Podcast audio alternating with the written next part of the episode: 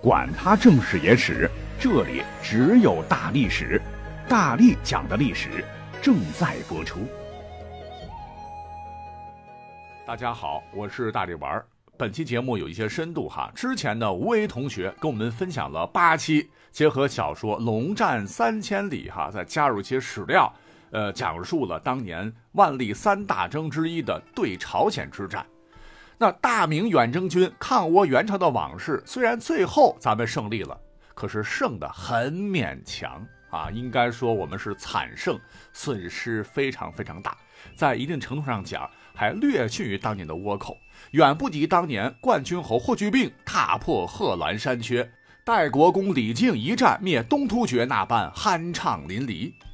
就是跟同期的呃其他两大征相比，也显得是差点意思。而且此仗耗费巨大，死伤将士甚多，更有甚者，虚情假意的高丽棒子们还装模作样的哭诉：“父母之邦的大明为了救我们，把自个儿搭进去了。”如果说您现在去查网上的一些信息的话，哈，也有类似的说法，说刚刚结束的张居正改革让大明的运行再次步入正轨，一切都在向好。可是自从打完朝鲜这仗之后，大明是日薄西山呐，不过四十年就亡了，确实是有些太快了，跟此仗大有关系。那么这一仗到底是不是明朝灭亡的原因呢？啊，或者说这场远征需要付出多大的责任呢？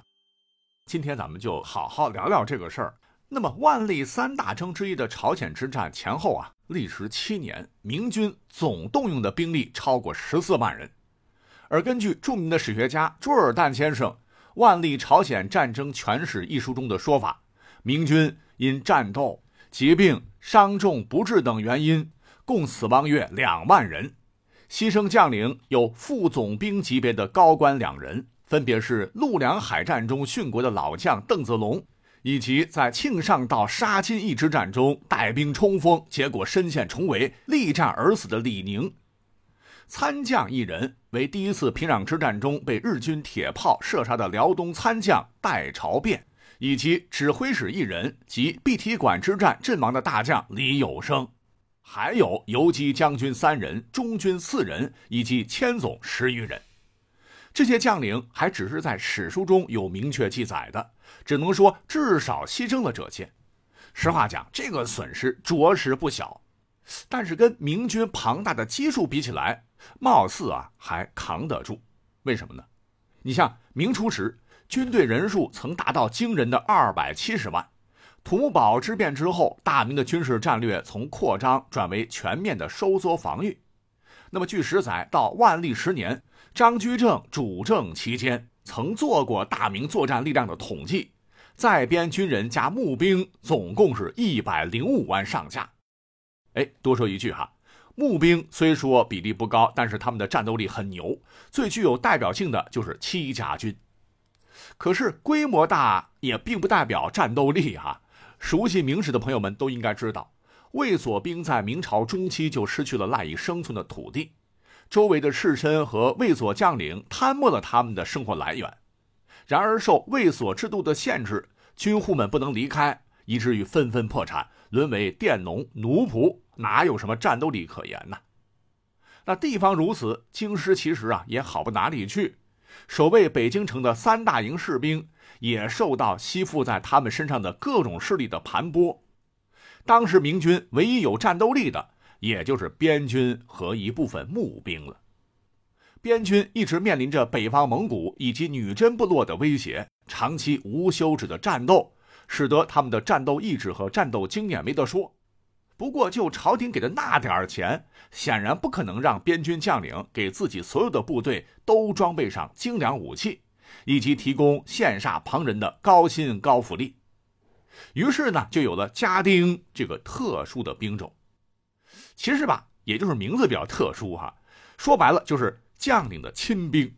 在一个家丁身上的花费要比普通士兵多好几倍，能够成为家丁的士兵。战斗力要远超一般的士兵，打起仗来他们绝对是主力，负责冲锋陷阵，是斩将夺旗。普通士兵很多的时候就是打打下手，抓抓俘虏而已。这都是主将的宝贝，哪个将军手握数万士兵不一定很牛，但一定要有几千个家丁，那绝对是横着走的主。你像是著名的碧提馆之战，明军面对十倍于己的敌军，打了个伤亡比一比一，哈，最后还能够全身而退，也跟李如松带领的全部是家丁有关。那这帮爷放到三国，绝对是一水的虎豹骑陷阵营。可是呢，这里边有一个问题，就是精兵不是那么容易训练的，损失一个都会让老李肉疼。哈，这里大家可以参考一下《亮剑》中李团座对骑兵连的感情。所以呢，现在网上哈就有个说法，说当年主帅李如松在朝鲜损失了大量的家丁，以至于辽东军的战斗力下降，让努尔哈赤有了做大的机会。那关于这个观点，哈，萨尔浒之战是发生在一六一九年，距离万历朝鲜之战其实已经过去了十年，而且辽东军主力去朝鲜是在第一次远征的一六零二年，而二次入朝时辽东军的比例并不高。那家丁训练不易，但是并不代表十年时间都训练不出来，把十年多前的损失当成后来失败的原因，明显是不合理。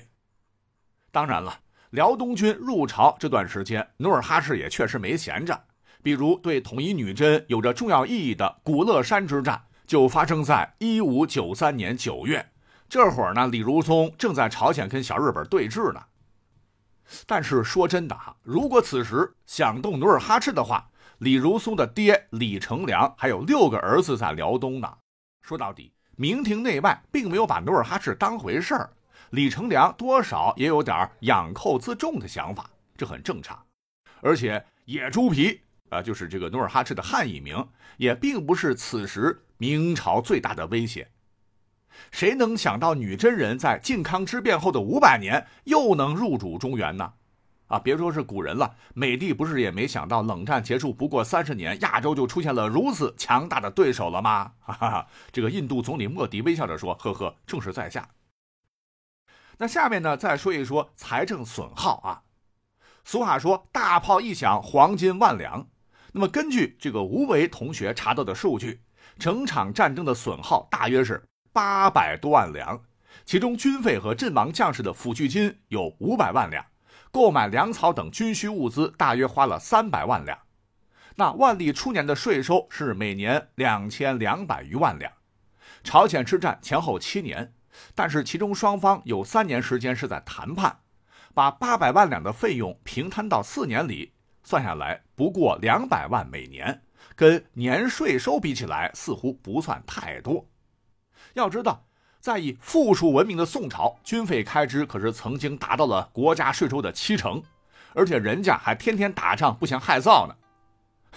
可是话说回来，税收是收上来了，要是把这个支出考虑进去的话，所剩的部分其实也不多了，比方说，光那些老朱家的王爷公侯们的消耗部分就能吓死人。而且明和宋的实际情况也不同，不能一概而论。要知道，王安石西宁变法前，农业税在宋朝国家税收中的比重并不算太大。当然了，这也不算是好事只能说是宋朝农业生产退步比较厉害。而明朝的税主要是农业税，爆发战争就意味着额外的费用。受牵连最大的就是广大农民群众。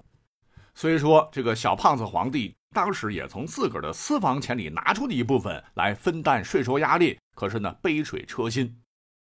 那么从当时短期来看，可能影响并不致命。然而府库空空，意味着一旦遇到灾年或者是长期的战争，那么国家财政就会崩溃，到时候军队就会失去战斗意志。活不下去的百姓纷纷揭竿而起，哎，这就是多米诺骨牌效应嘛。那后来的事情大家都清楚哈，就是按照这个最坏的情况来发展的。再有就是万历朝鲜之战造成的这个财税负担，我们可以跟后来呃大明跟后金满清作战相比，还算是差距不小的。咱们呢就用数字说话，你像是万历四十六年，公元一六一八年。辽东努尔哈赤建立后金，兵发抚顺，明辽东军饷骤增三百万两，之前每年不过二十二万两。此后一直到一六四四年，李自成攻克北京，辽饷就是辽宁那旮瘩的军饷，基本就没有低过这个数字啊，甚至在天启六年达到了惊人的五百五十八点七万两。那两相对比哈，也不能说大明就是因为在朝鲜打鬼子，把自个儿的小金库给打空了。不过，虽然不能把明朝灭亡的责任全部扣在朝鲜之战上，但是。张居正改革后逐渐恢复的明朝国力，确实也是在此战之后开始衰弱。后张居正时代的神宗朝已经失去了早年间的向好趋势。再说张居正他不是完人，他的变法也存在隐患和不合理性。可是。再不完善的改革，呃，也好过因循守旧的碌碌无为啊。用个更形象的说法，就是当年的大明朝就像一个身处密闭环境中的人，周围都是高危病毒。张居正的变法举措，就好比给这个人戴上了 KN95 口罩，虽然改变不了周围的恶劣环境，但总好过保护措施一点没有。而众所周知啊，要解决这个问题的关键，就要打开窗户让空气流通，再用消毒剂来个彻底消毒。但当时大明的社会环境不允许啊，所以这个看似呃作用有限的口罩就是唯一的希望。可是张居正一死，小皇帝临朝，口罩直接被摘掉了。而朝鲜之战就像是一个携带病毒的飞沫，本身杀伤力有限，可是由于它引起的连锁反应，会一步步蚕食掉正常的细胞，进而是脏器，最终是整个人轰然倒地。外加这个气象学上的什么小兵器，以及后金崛起啊、农民起义，哪一个都比万历朝鲜战争的杀伤力要大。那这场远征只是加快了明朝衰亡的速度。好，讲到这里，作者啊又忍不住要大骂那些假仁假义的高丽伪君子。后来决定大明命运的松锦之战中，有一支由朝鲜人组成的火绳枪队表现抢眼。但他们是给清军效力的，由于表现出色，据说还得到了皇太极的褒奖。那时朝鲜已经被清军控制啊，说是被迫出兵也可以理解。开始时呢，也出现过朝鲜士兵犹豫着不忍向明军射击的情况，但朝鲜的士人阶层却是彻底的倒向了清廷，把自己的走狗行为当成了一种荣誉。更有甚者，在朝鲜人自己编纂的史册。朝鲜历朝实录中有如下记载：说是义也，就指的是松锦之战，汉兵死亡甚多，而重炮者十居七八，汉人自此恨我国益深。清朝时，朝鲜官员宋俊吉甚至还大言不惭地讲，明朝流亡到朝鲜的大明移民曾对他说，明朝灭亡源自松锦之战，而锦州沦陷，大明江山易主。正是由于我们朝鲜火炮犀利，云云，哎，要不是节目里不能说脏话，我真，哎，实际上，如果你去看史料的话，当年的松锦之战爆发在一六四零年，距离万历抗倭援朝不过四十年。参战朝鲜士兵的父母大多是那场战争的幸存者，如果没有当年大明军人的挺身而出，他们能不能出生都是问题，或者一出生那就是日本人的奴隶。那按照他们国王的说法，大明是父母之邦，有恶人来伤害父母的时候，哎，你不护家就算了，怎么还给恶人手里递棍子呢？而且就他们一贯的拉垮表现，他们的记载的那些内容，大概跟现在的韩国古装剧应该是一个性质吧。那我们一口气讲了十几分钟，总之啊，万历朝鲜之争真的不能完全说是明朝灭亡的罪魁祸首。那大明的陨落有其更加深层次的原因，有时间的话，咱们可以再细细的聊一聊。那我只是一个见识粗浅的历史爱好者，真的是为大明的付出感到不值。如果说大家伙还有不同的看法，或者说是有更深的这个见解，也欢迎在评论区里留言。好，咱们下期节目再见。